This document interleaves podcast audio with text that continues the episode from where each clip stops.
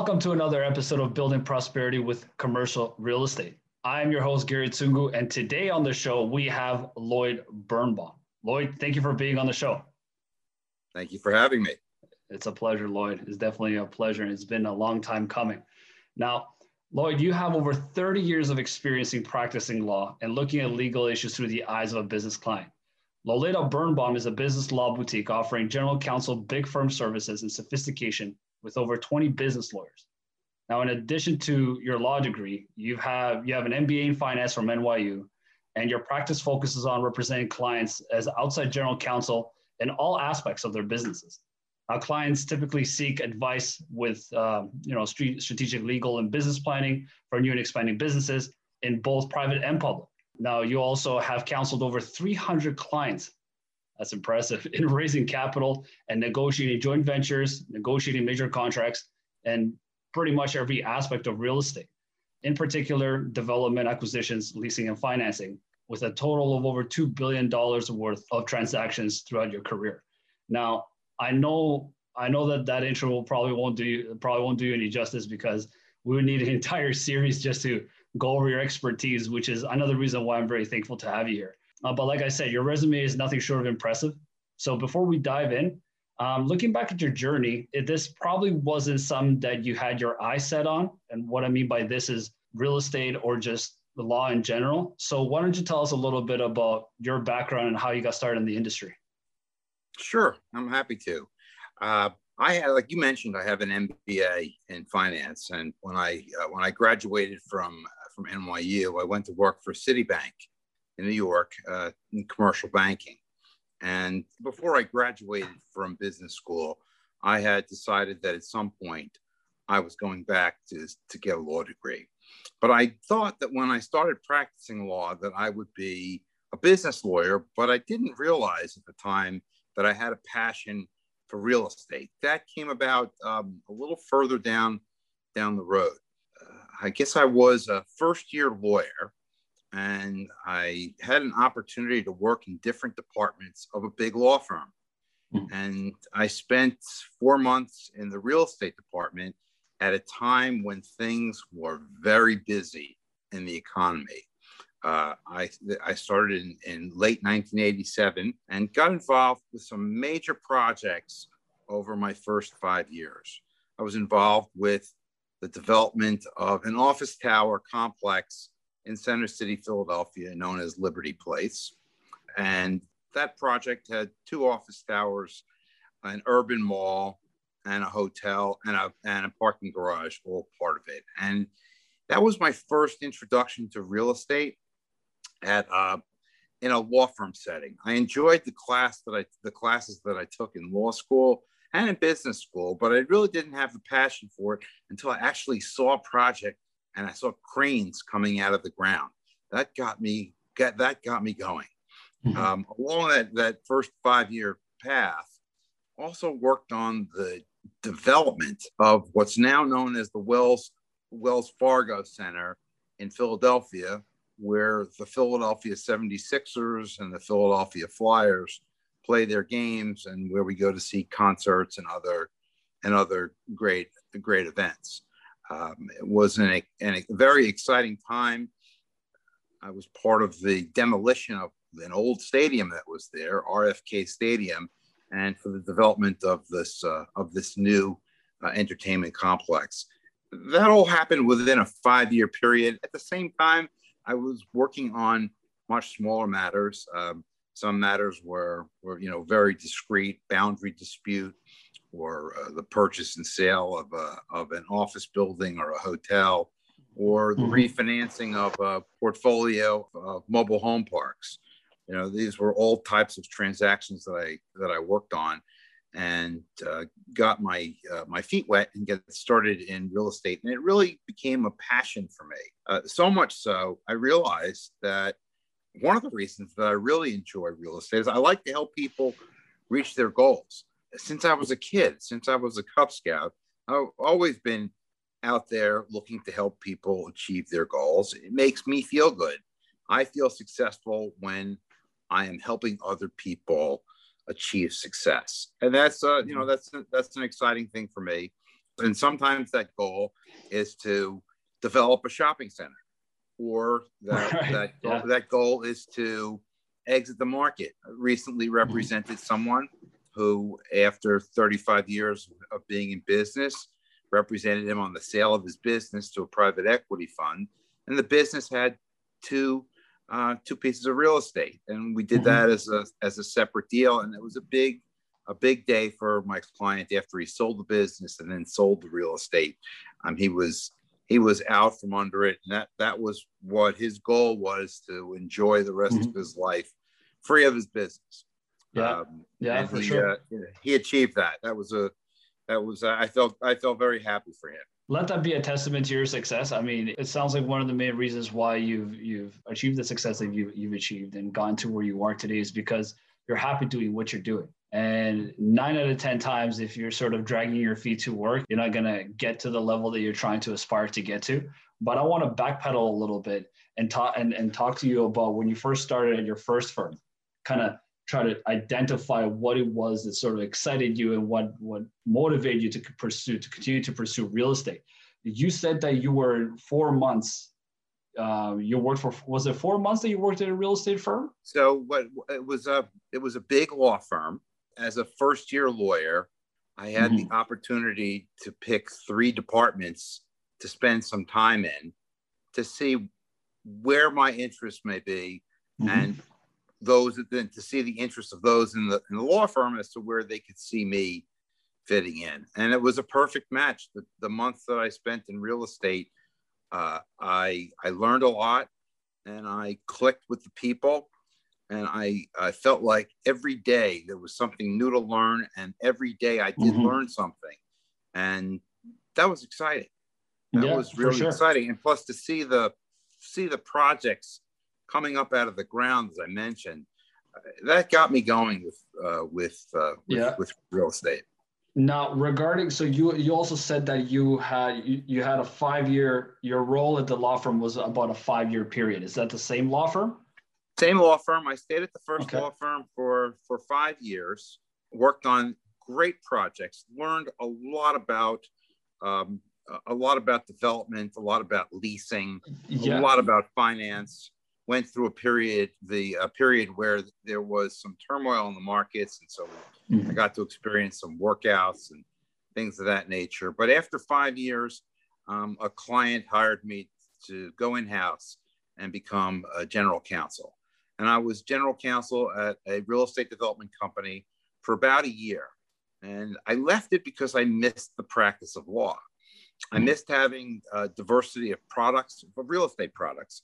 And I missed having diversity of, of clients. I'd like to have a mix. And, and the development company, I was developing one type of product. It was a shopping center product. Um, it was interesting and it was exciting, but at the same time, I missed what I was doing uh, in the in the big firm world. So I I left. Yeah. I left uh, the development company. I probably should have stayed. I probably could have been a very rich man if I had I stayed. uh, but.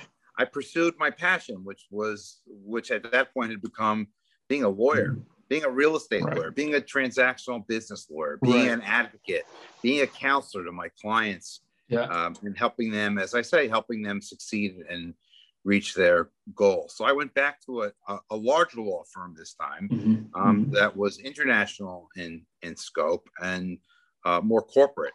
And I'm in a, I'm in a boutique law firm now. I mean, I was in right. a law firm with fifteen hundred lawyers. My law firm has twenty odd lawyers today. And um, I take the same interest in teaching the young lawyers all about real estate. Yeah. Now it seems like, it seems like you excel in difficult situations by the sound of it. You, you know, you started off in a law firm that had fifteen hundred lawyers. And one of the, your first projects that you had to redevelop was the Wells Fargo Center. And that was now, I mean, after you had started, so you so you graduated, and how how long between the moment where you had graduated to the moment that you had to develop uh, or sorry, redevelop uh, the R F K Stadium? So it was about a year and a half into my practice. Uh, I was approached by a partner who said that he needed my assistance for a major project where we would be demolishing R F K Stadium in Philadelphia, and in its place developing a new arena, which today is known as the Wells Fargo Center. It's, mm-hmm. it's had many names because there have been many bank acquisitions. Right. Uh, but as you know, as part of the development, in addition to the real, real estate development, was the whole naming rights. Uh, it was at the at the outset of naming rights, before mm-hmm. arenas around the country were being and stadiums were being named after corporate America sponsors. Mm-hmm. Mm-hmm. Um, it was at the beginning of that, so it was kind of it okay. was interesting and, and, and exciting.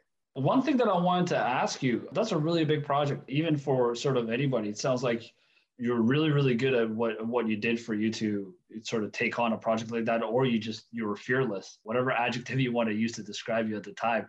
I, you, you know definitely... what, Gary, I, I, I like, I'm going to interrupt for a second. I yeah, think yeah. that for the, for the most part, I'm super curious. And okay. by being curious and having a passion, I get into it. I really, right. I, get, I get into it. Now, I, I was the, I was a junior person on the team. I was working with a, a senior partner who taught me a lot about development. Right. Okay. Taught me a lot about public relations. We were in the newspaper. Our, our, our transaction was in the newspaper on a regular basis. We had our spin doctors, so to speak, um, yeah. who would place things in the in the news that that was advantageous to the negotiations that we were undertaking. It was an incredible education, and not yeah, just on the technical real estate aspect on it of it, mm-hmm. but in business, big business in general. I was, uh, yeah. I'll be forever grateful to the team that I was part of for educating me in this process. Yeah, absolutely. That's a, that's a really steep learning curve, if I've ever heard of one or ever experienced one. Now, speaking of learning curve, and kind of try to switch gears into and switch gears to real estate a little bit, what were some things that you learned there that you still, some lessons that you learned there that you still apply to this day when it comes to redevelopment? I learned, uh, I learned to rely on myself, to ask questions, and to not be afraid to let my creative energies flow and adapt. I mean, here we were uh, developing a new arena in a city where change wasn't wasn't always welcome. People liked things the way they the way they were. There was a there was a gentleman's agreement in Philadelphia that no building would be taller than William Penn's hat. William Penn, as we know, was the first governor. He founded Pennsylvania, um, and his statue stands on top of City Hall. So there was this gentleman's agreement that no building would be higher than William Penn's hat. Uh, and that during my first five years in practice, when Liberty Place was developed, we saw that gentleman's agreement broken. It no longer applied. And the, the skyline of Philadelphia changed. What was one of the reasons why they broke that gentleman's agreement? A vision of what the city could be.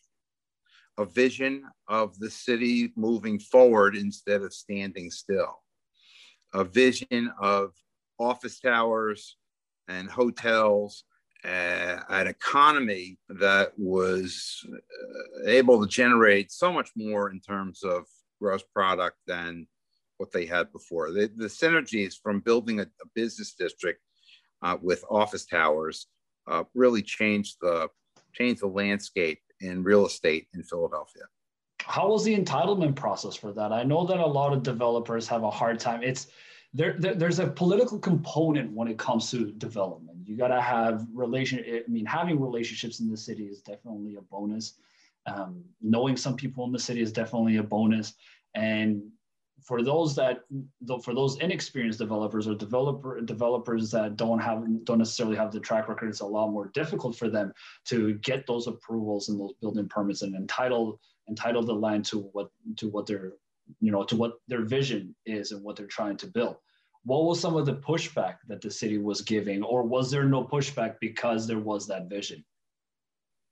And good, good question, Gary. Good question. Um, I have found that with pop projects like, like Liberty Place, which was two office towers, a hotel, and in a, a, an urban mall, and a parking garage, um, and projects like the Wells Fargo Center, those projects had a lot of public support.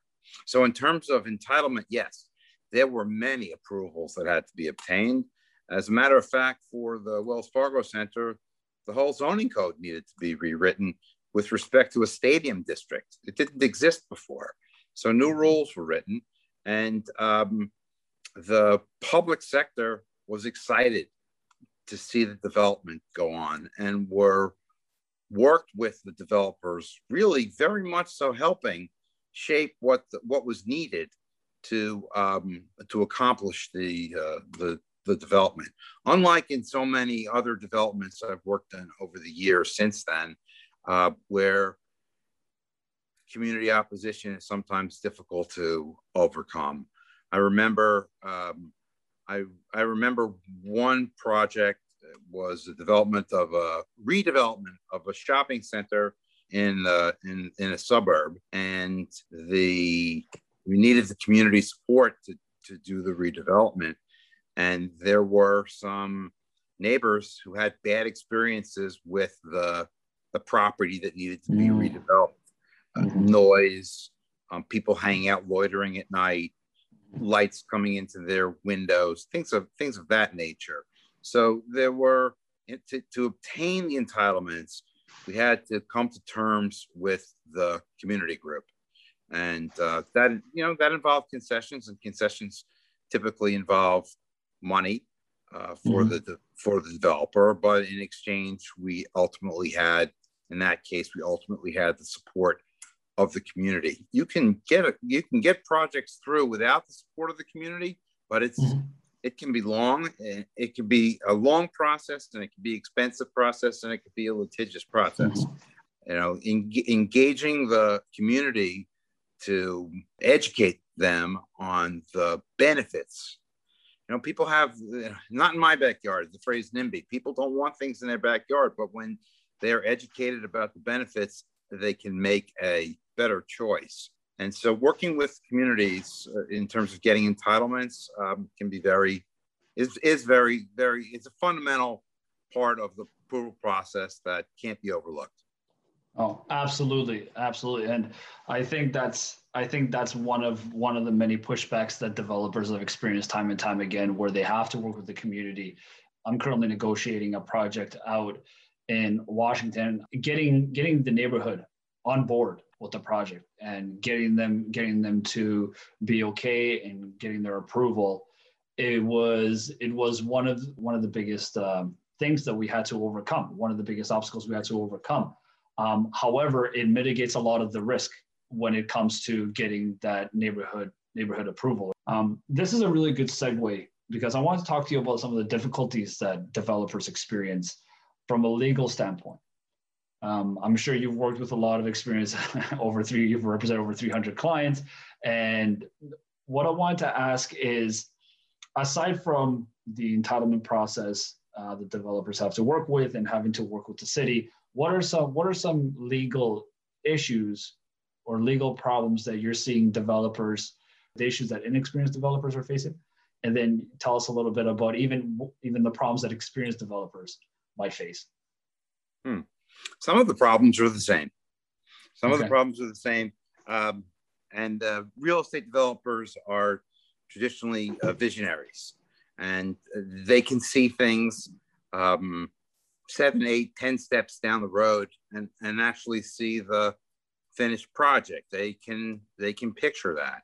That that obviously that that changes over time as you go through the process with architectural and engineering and how project lays out on a particular a particular site. But things that are are common are not having a good enough plan, or not having a plan. Mm-hmm. Um, mm-hmm. Not having a plan. The plan helps you in many ways. You know, not only are you focusing on on the, the steps, but the timing of the steps. Uh, if you want to develop in a in a way that um, will let you start collecting, if you're going to own, let you start collecting the rent sooner rather than than, than later. In states like New Jersey, mm-hmm. it could take years to develop uh, a gas station. One of the one of the popular brands uh, in this part of the country and down in Florida is Wawa. And uh, to develop a Wawa, it's a super gas station. It's a convenience store. It's a re- it's not a sit down restaurant, but a takeout restaurant, and gas station. And one of those projects in New Jersey can take you three years. And that's oh, wow. if you plan, that's if you plan it well. You know, your timing, your sequencing of getting approvals is really important. And there are many approvals that are dependent upon others. I need this approval before I can go for that one. But then there, there are other approvals that can be uh, set out on parallel tracks to obtain. It's important that you have a good plan in place so you don't stumble over the timing, because a bad plan will cost you more money to develop, or could cause a, a project to fail. Building a so good when team, you say, so, okay, the team is crucial, and I really want to get into that, uh, absolutely. But when you when you say plan, what do you, what do you mean by plan exactly? Like how how would you get how would you get a an inexperienced or an experienced developer sort of? Uh, I know that there is no matrix, there's no there's no blueprint, because every single project is different, and every single project has its own difficulties, and every single, even different asset classes have their own difficulties and nuances. But when you when you sort of discuss a plan, what are some things that they can do to plan better? Well, the developer will have a vision of what he, she wants to do with a particular site. At a point early on, there should be, and this goes back to the team building, the developer should have meetings with the team so it can be understood what approvals will be needed along the way, and th- that team would would consist of uh, a surveyor, a land planner, uh, engineer, um, depends if there's wetlands, whether or not you need an environmental engineer, architect, um, mm-hmm. and, uh, and a finance person, uh, and probably someone who has um, their pulse on the market. If it's going to be a project that's, that's going to be leased up, uh, their pulse on the market of what's hot, what's current, and what what rents can be obtained for, for the project, so that early on you can build a pro forma that makes sense. And by building that team early on, you are uh, not only you, you're able to build the timeline, but you're able to build the budget. And I think that's where that's where some developers need a little bit of help, especially younger developments, younger developers, in building a realistic budget. Uh, and things...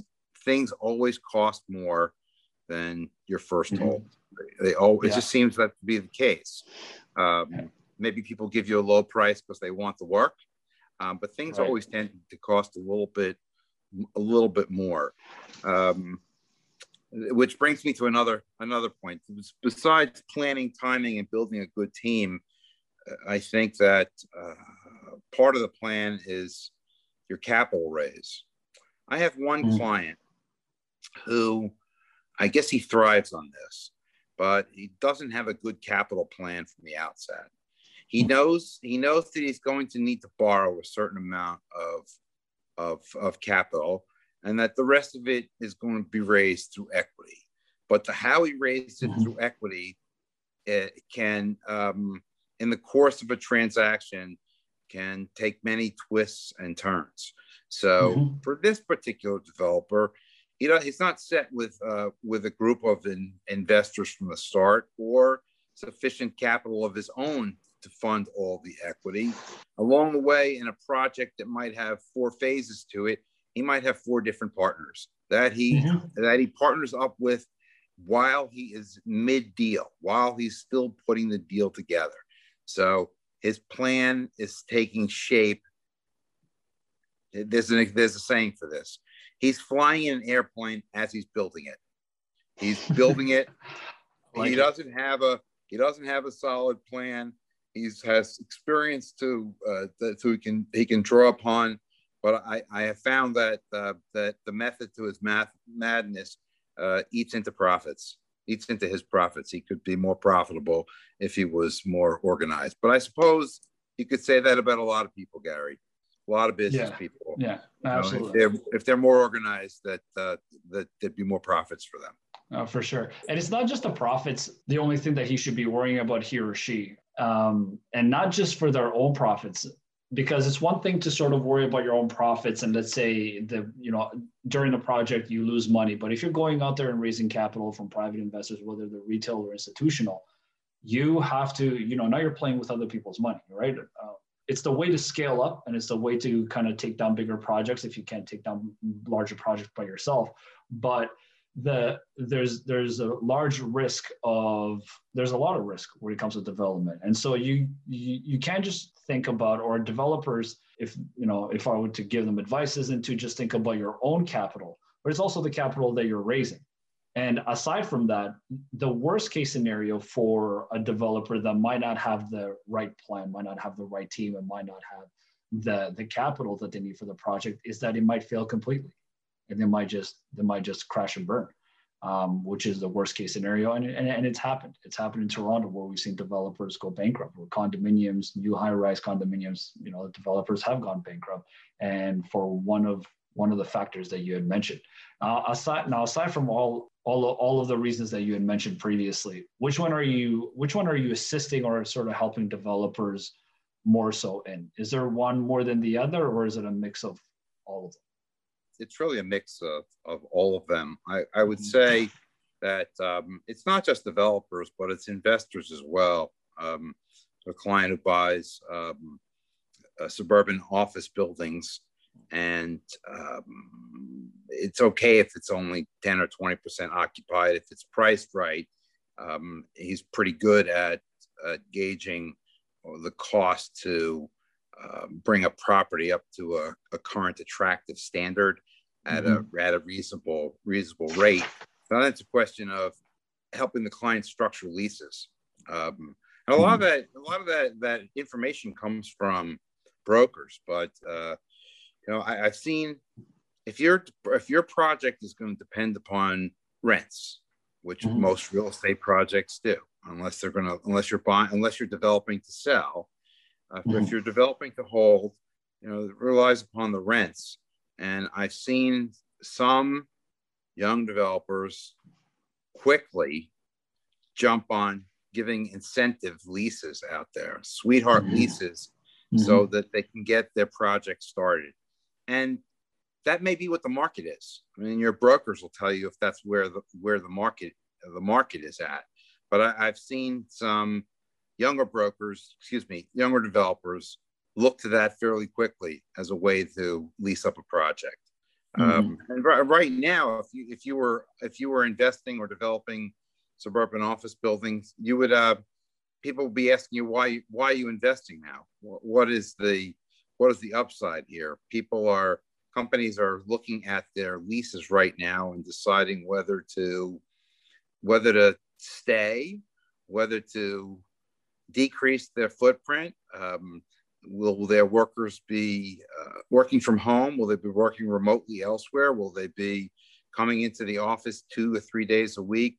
Do they need their own office space? Can mm-hmm. all the office mm-hmm. space be shared? There are a lot of those things that are going on right now. They're, they're not legal, but they mm-hmm. sort of are legal because it comes down to the contract, what the lease is going to say. But mm-hmm. a lot of it is business counseling. Walk, talk, walking and talking through the issues with, with a client. You know, there are there are some properties that are going that need to be repurposed. We mm-hmm. and we will see a lot of properties being repurposed over the next decade. Shopping centers, malls, malls particularly, mm-hmm. we'll see a lot of malls repurposed. Uh, I hear plans all the time.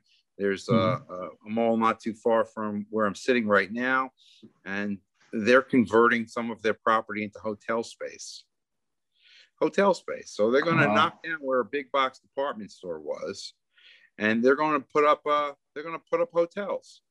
Um, you know, if the if the uh, the demographics are right and the location's right, maybe maybe a hotel is right. This this location lends itself to it. Um, I've heard others discuss of converting shopping centers into senior housing.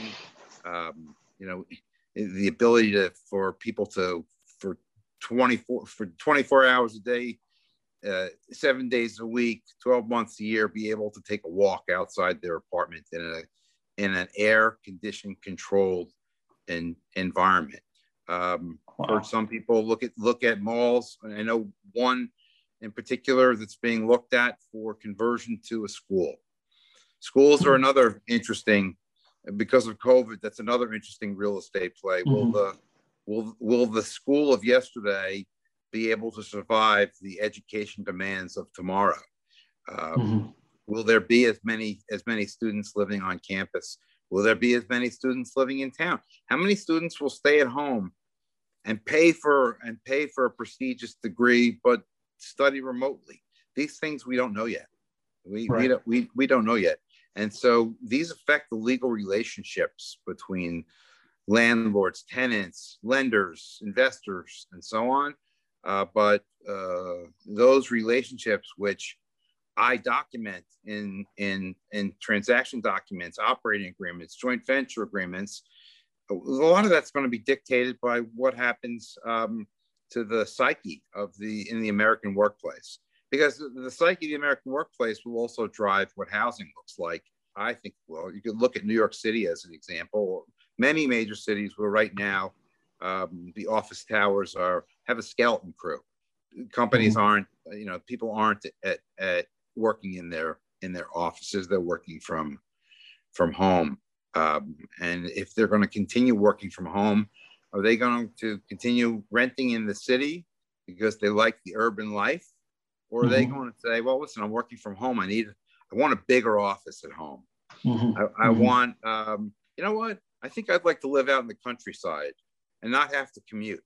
The, the COVID right. has done a lot to change the psyche and the thinking of, of the workplace. Uh, and again, that, I think that'll have a tremendous impact on, on housing right. and of course, and of course, retail. With COVID, I saw clients, developers, and particularly the developers, um, people who were in, in the midst of developing projects, construction, have everything put on hold. Uh, things mm-hmm. were put on hold. You couldn't get you couldn't get permits. You couldn't get inspections. Mm-hmm. Things have improved greatly, but uh, if you were cash strapped when when COVID started to take effect, or mm-hmm. when I should say the mm-hmm. market started to absorb the impact of, of COVID, you know there were there were developers. There are developers who were unable to meet their debt obligations at the bank. Right. Um, it was sort of like a blessing in disguise as far as COVID goes for developers or for projects to be put on hold. Um, hopefully for developers that didn't have ongoing projects at the time and they didn't have to service any debt, uh, any con- a construction loan for their project. But the reason I say it was a blessing in disguise is because you don't really know how, how the virus or how COVID would have impacted, um, impacted the design of the final product, right? Like you said, you have to accommodate for people working at home. Yet, yes, you do. Uh, you know, I'm an attorney, so I follow what goes on in the law firm market and real estate. Mm-hmm. And um, some major law firms have been changing their their footprint. Their leases came up, or they decided to give back some space to the landlord and uh, refit their space for uh, for a hotel type environment where you reserve you reserve an office for the days that you're going to be there. You reserve conference rooms. You book services like you would for a, on a, on right. a hotel or a la carte basis. I see that happening. Um, I see that happening. So there will be others. There's always, I find, Gary, that whenever there is disruption in the market, it's a good thing for entrepreneurs because entrepreneurs mm-hmm. see where arbitrage, it, where there can be a profit made by arbitraging the The, the the markets. They see a disconnect. They see a gap. They see a need that needs to be filled. They they see new things. Right. Um, you know, we don't know. Listen, we don't know what the what the uh, what the real estate construction business will look like in years to come. We don't know what buildings will look like. Everything right now is focused on green, green sustainability, having a uh, a carbon neutral impact. Our, our commercial real estate um, was not designed to produce positive um, uh, impact uh, in the in the carbon emission category. So there are many buildings that need to be looked at from an energy perspective and a you know and a and a waste perspective. Mm-hmm. We're going to see a lot of change over the next ten years. We have seen a lot of change. I mean, in, in some markets now we're we're seeing green buildings and we're seeing a lot more. What would have been office space is now being more lab space. It's kind of exciting when there's all this lab space going on The yeah. lab mean that there, there's development, there's research and development. There are new things, there's innovation coming along. Yeah. How, how are you, how are you sort of helping, or what, what would you sort of uh, advise developers do to mitigate any unforeseen changes or shifts in the market like that? I, I don't think anybody could have predicted that COVID or a virus like that. We've had viruses around the world, but I don't think anybody would have predicted that it would have had that kind of impact. Everybody was sort of waiting for another recession to happen, sort of like two thousand eight, two thousand nine. And that people were kind of kind of waiting for it, and they knew that the rece- recession might be coming, but they didn't know that, that it would have been a virus.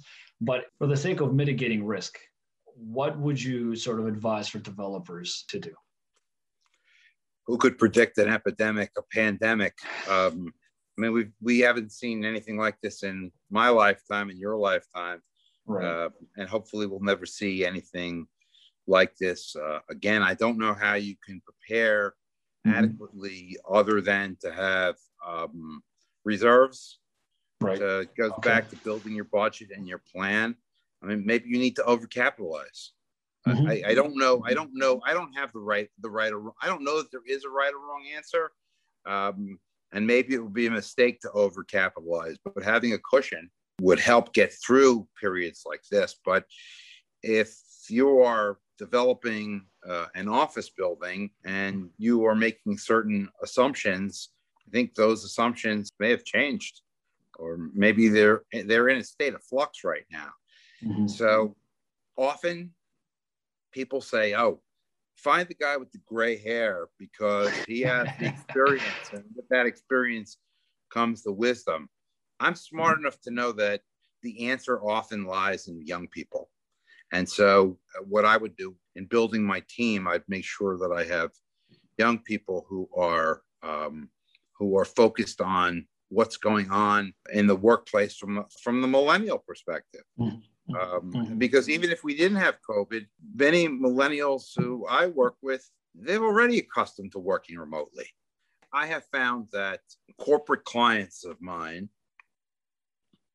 Um, right now, I'm in negotiating a, a lease transaction in Salt Lake City, and one of the the client doesn't know what the office of the future is going to look like, but has a has a presence in Salt Lake City, wants to continue having an office, wants to continue having a home for its employees, but doesn't know what the future is going to look like. And so, mm-hmm.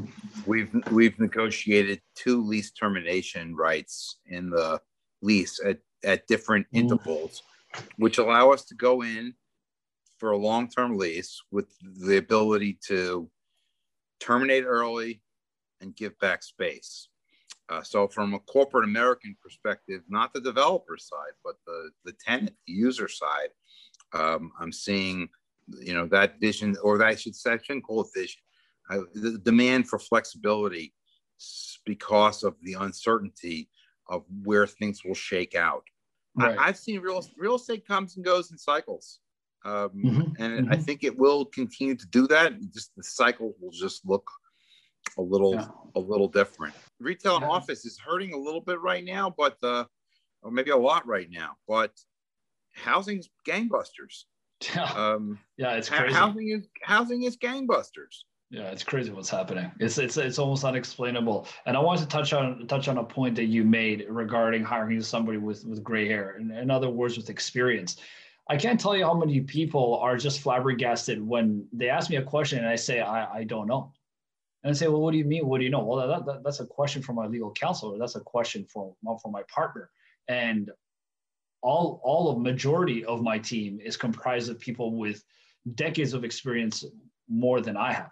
That that's for sure. And it's it's it's crucial to sort of have that dynamic. I agree, where, you know, you also look to younger people to kind of have their own experience and bring in their own experience, whether it be innovation that they're bringing to the market that is going to kind of shift the market. But at the same time, you can you can't get there. You can't accomplish that vision, in my opinion, or in my experience, I should say, without that experienced team to help you circumvent the waters, right? Yeah, I mean, it, it's when you're experienced. I think even when you're experienced and you've you've done this many times and you've worked on a plan and a budget, building a team, I still think you rely on your team. Right. Um, you rely on your team. Right. I mean, if, if if times get tough, then your team gets small, and you're you're covered very thinly. You speak to your lawyer only on the essentials. Um, mm-hmm. You know, you're spending you're probably spending more time with your with your engineers and your architects.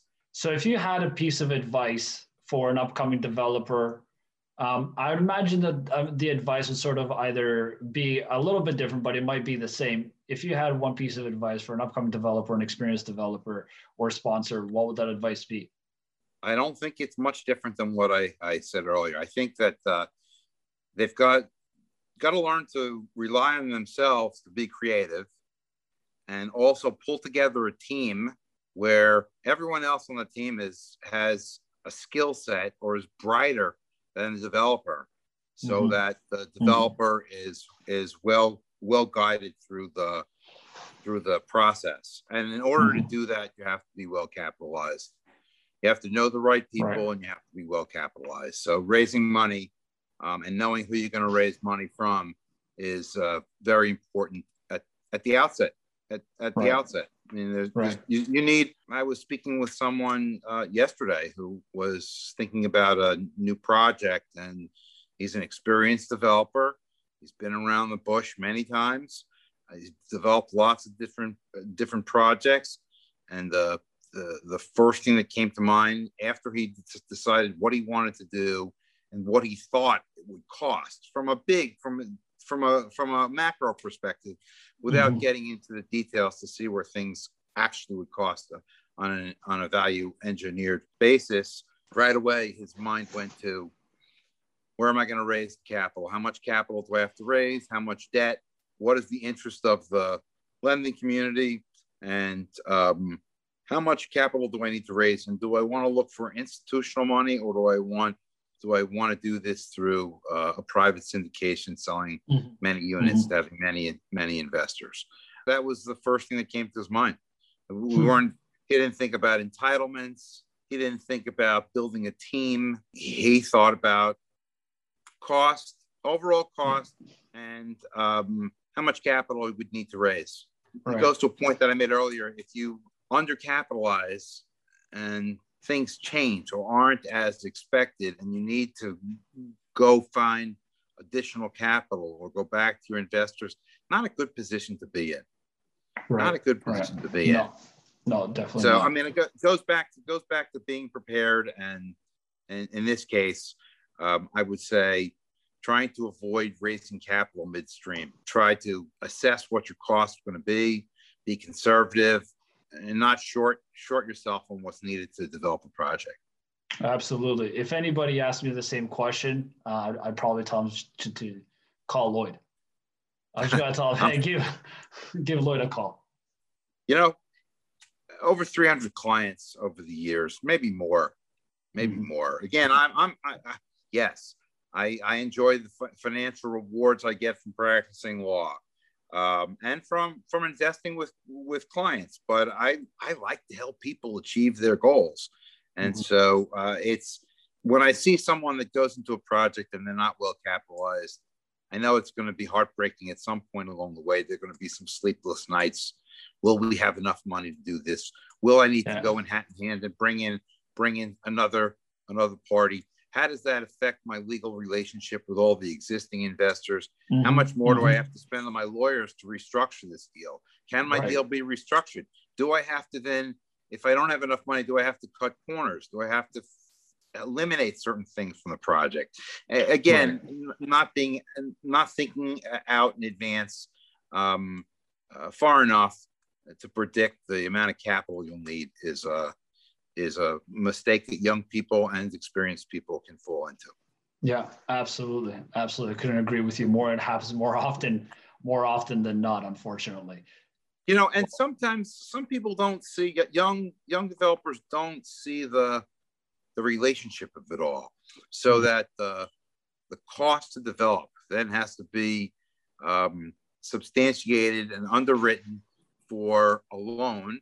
And and it has to be sized properly with respect to leases for generating revenue.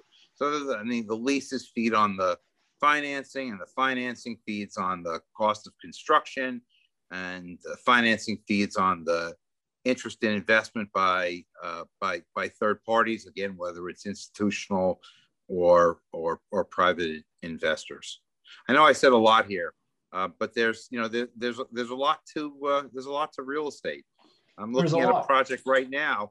I'm looking at a project right now for a company that's relocating from New York to Southern New Jersey, and uh, one of the things that excites them most is the the property is located in a in a zone where they can build put additional buildings on the site, but it's priced. The purchase price is perfect for them to relocate their existing business into a building that exists on the property today, and knowing that they'll have an opportunity to expand, mm-hmm. and it won't cost them any more for the land. It'll be construction. Um, it's it's owned in such a way and in such a part of town that this particular city is is pro-development. At least that's what the, the politics are today, pro-development. Right. And so they're looking at that building, that that expansion building, which would be bigger than the than the, the existing building, as a tremendous development opportunity. And I'm looking at that right now, and looking at the easements, the drainage mm-hmm. easements, the railroad spur that runs along the back of the property, and looking at how they could tie into that railroad spur. Can they build tracks on their property to get railroad cars on and off the property as a means of distributing their product? This is a manufacturing company. Um, they manufacture parts uh, for automobiles, um, okay. plastic parts. I, I got I got I got I got excited with that. Got to let it get away from me for a second. But there, I mean, there are so many things that I do for clients with respect to with respect to real estate uh, that it's not necessarily development. You know, I look at title to property. I have to understand the easements, uh, and I have to understand whether somebody has the right to build a road underneath underneath my building or across my property, or where on the property right. where on the property are those easement rights. Right. Um, there are so many issues in developing real estate. Environmental, environmental alone um, can, if you don't give yourself enough time, can really, really derail a project. Uh, especially yeah. if there's if there's wetlands on the project, and the wetlands need mm-hmm. to be delineated, and you need to get an approval, you need to get a permit, and you need to figure right. out what the wetland buffers are. There's right. lots of little details, lots of little details that. Um, that get taken they need to get taken into consideration and yeah, put together yeah there isn't yeah there isn't a single sort of project that is cookie cutter. I mean, re- like houses and townhomes and subdivisions, they might be cookie cutter, but each one of them has a different design. And then when it comes to more complex asset classes such as industrial, manufacturing, or or, or malls or stadiums, you know, they all have their nuances or difficulties. And it sounds like you're It sounds like you're a jack of all of all of those, a jack of all trades and a master of all, you know? So I love it. Uh, I love yeah, it. I, and it's just because you love it. You know, if you didn't love doing this, I don't think that, I really don't think you'd be good and you would have been, you know, you'd be good at what you do and you would have been as successful. I like the mix of asset classes, you know, and, and, yeah. as far as legal relationships go, contractual relationships between investors and, and owners and landlords, whether, whether it's, whether you're talking about industrial or or commercial, you're, you're mm-hmm. looking at market conditions at the time, but the the legal concepts are all the same. Um, Absolutely, right? You know, they're, they are they are all the same, except for entitlements, obviously, because of the different dictates of what uh, what you can and can't put on a property. Mm-hmm. Well, Lloyd, like I said, uh, you definitely have a passion for this and you definitely love it. And I really appreciate you taking the time today for coming on the show and talking to us about it and sort of teaching us all the tricks of the trades that you've learned along the way. Before I let you go, tell everybody where they can find you, website, social sure. media. Sure. I I, uh, I would love to help um, anyone who's really uh, new, young people who are who are, who are setting out um and have started to define their goals, and love to help help people, um investors, uh, you know, accomplished investors. I can be reached, I can be found on LinkedIn. Lloyd Birnbaum is my name, B I R N B A U M, Lloyd. My my law firm is Laletta, L A U L E T T A, Birnbaum. Again, we're a group of twenty odd lawyers and all, we're a business law boutique. That's all we do. And I'm on Facebook. Um, nice. And and I'm on your podcast now. Yes, you are. We'll definitely include all of the links into our show notes, so it's easy for everybody to find it. We'll, we'll be posting it. Yeah. And yeah. my my main phone number is eight five. I wouldn't. I wouldn't. I wouldn't be putting out a phone number, to be honest with you. If you appreciate, if you appreciate getting a quality sleep uh, at night or getting getting some rest during the day, that's for sure. Um, I know I've I've given out my phone number. I've plastered it before online. It's like no, you know, I don't. There's not enough time in the day. It's true. It's not it's enough true. time in the day. Yeah. Yeah, because you, you get you get a lot of. What happens is, I'm a giving person. I like to think of myself as a giving person. And so people will call, well, I have a question. Can you answer a question for me? And I'll answer a question for them. And I've spent half an hour on it and I haven't billed them. They're not a client and I haven't billed them. And, yeah. but I enjoy giving. I enjoy helping people. So mm-hmm. I think it, the opportunities come back to me because yeah. I, uh, I'm, no. I'm giving of myself. So if people yeah. call, I usually take the call. I mean, if if there if there's someone looking to do something in real estate, I usually take the call. Yeah, I try to avoid yeah. the calls from salesmen, but you know. yeah, you sometimes you never know. But uh, we'll definitely have your email there for everybody to contact you. Everybody, everybody, and their mother uses email nowadays. So yeah. again, Lloyd, thank you very much for your time. It was uh, it was greatly appreciated, and look forward to doing this with you again. Thanks, Gary. Be well. Thank you. All the best. Bye. Bye. Okay.